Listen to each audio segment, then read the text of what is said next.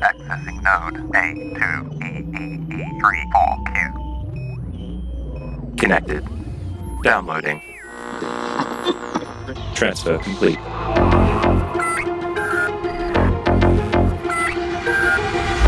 Welcome back to the Dead Drop, your secure transfer of video game and developer news.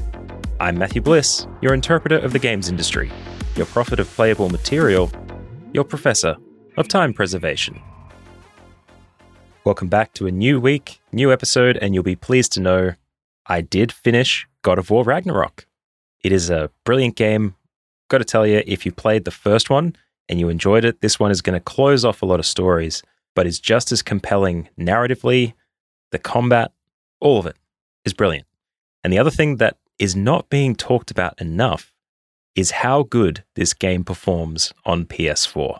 It is probably designed for the PlayStation 5, but the technology, the magic that they've used to make this thing work exactly like the 2018 version of God of War, give it a go, pick it up in the Black Friday sales, or hopefully, maybe, ask for it for Christmas. And just before we get into the news today, I'd mentioned it last week, but it's happened. Last Friday, I was on a Plague Tale Requiem spoiler cast with the Dukes of Gaming and the Game and Watch podcast, and it was a brilliant chat. Went for a couple of hours. They haven't released the audio version of this yet, but if you head into the show notes for this episode, there's a link to the Twitch stream recording if you'd like to catch it now, or a link to subscribe to the Dukes of Gaming podcast on your podcast player. So when it drops, you can have a listen to my thoughts on A Plague Tale Requiem.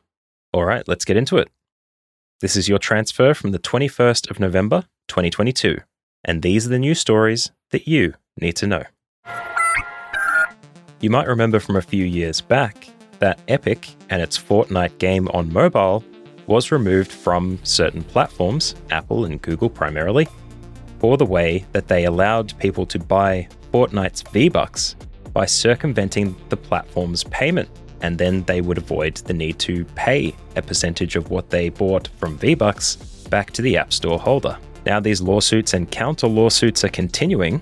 You might remember too that Epic's one with Apple has recently cleaned up, but the Google one continues, and an unredacted copy of Epic's lawsuit reveals Project Hug from Google, which was designed to pay out certain studios who were thinking of adding their own app stores in an effort to dissuade them from launching some competition.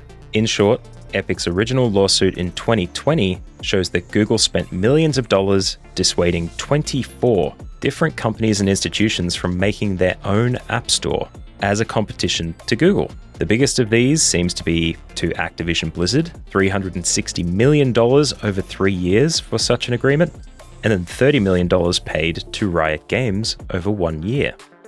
All of this is emerging as the lawsuits between Epic and Google continue across multiple countries, so we'll have to see how much of this is actually true, how much of it is anti competitive, and how much more goodwill that Google is going to lose because of this stuff coming out into the open. It seems that after a lack of agreement in terms, Blizzard Games will be removing a large complement of their games from China after NetEase was unable to renew their current deal due to these disagreements.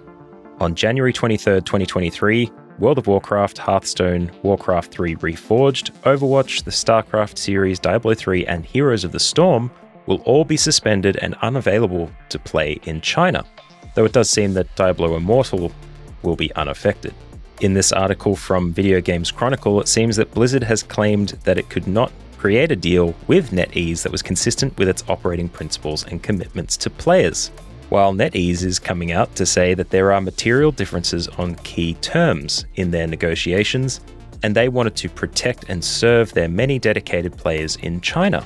So, whatever the disagreement was, it seems like there's going to be something unusual there that will come out in the wash later. But what that does mean is that Diablo Immortal seems to be the only game left from Blizzard that will be playable in China. Just like how the Callisto Protocol is unavailable in Japan upon release due to the lack of removal of censorship, trying to get games out in different countries can sometimes be a little bit hard. It seems that a number of Japanese outlets are reporting that two employees of Square Enix, as well as Yuji Naka, the co creator of Sonic the Hedgehog and more recently the director of Balan Wonderworld, have been arrested for insider trading.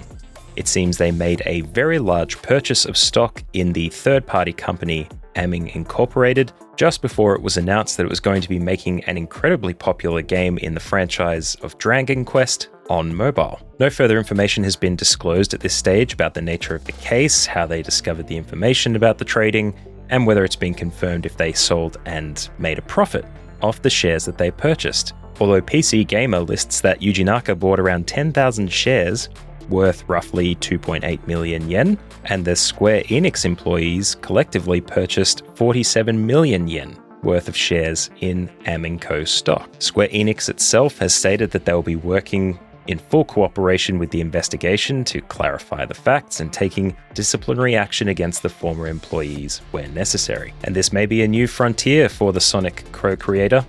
Is that a bad joke?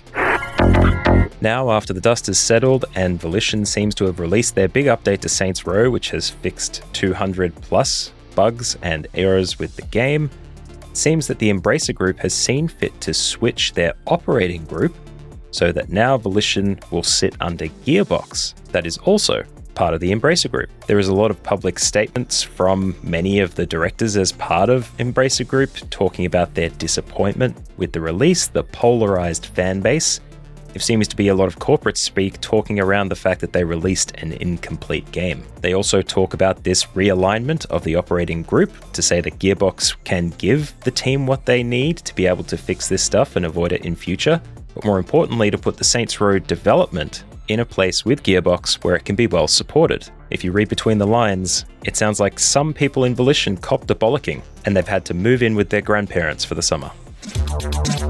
And now some quick news headlines to keep you informed. Dead Island 2, after eight years of no contact, has had its release date pushed just a little bit further. The new release date is April 28, 2023, with the team announcing in a press release that they just needed a little bit more time to make it a job well done. Overwatch 2 has added an audio transcription feature to the PC chat to try and fight disruptive behavior.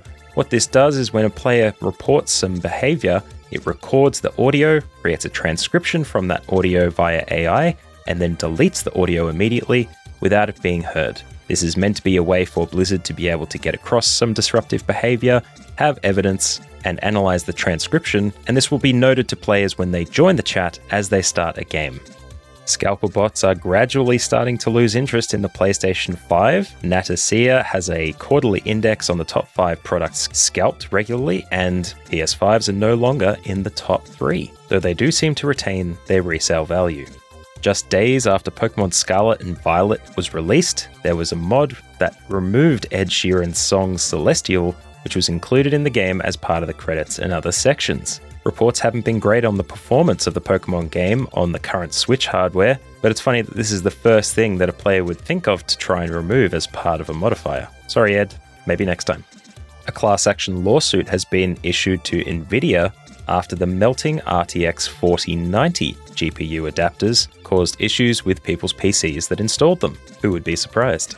Post launch support for Assassin's Creed Valhalla will be stopping after next month the last chapter DLC is released to the public. And lastly, there are reports that Team Ninja will be remaking the Ninja Gaiden series and the Dead or Alive series. Well, technically they're reboots, but you never know these days. They could go in one direction or the other. And that was the gaming industry news that you need to know. If this is your first episode, I see you. Welcome to the Dead Drop Network. Head to deaddroppod.com to check out the sources of the stories and more. Follow me on Twitter at MattBlissPod for as long as Twitter exists anyway. If you like what you heard, add a review on Apple Podcasts or Spotify, Good Pods, wherever you get your podcasts from. We'd really appreciate it. Join me every Monday and Thursday for the latest game news, and make sure to tell your friends about the Dead Drop. Stay safe, stay well, and I'll see you here in a couple of days.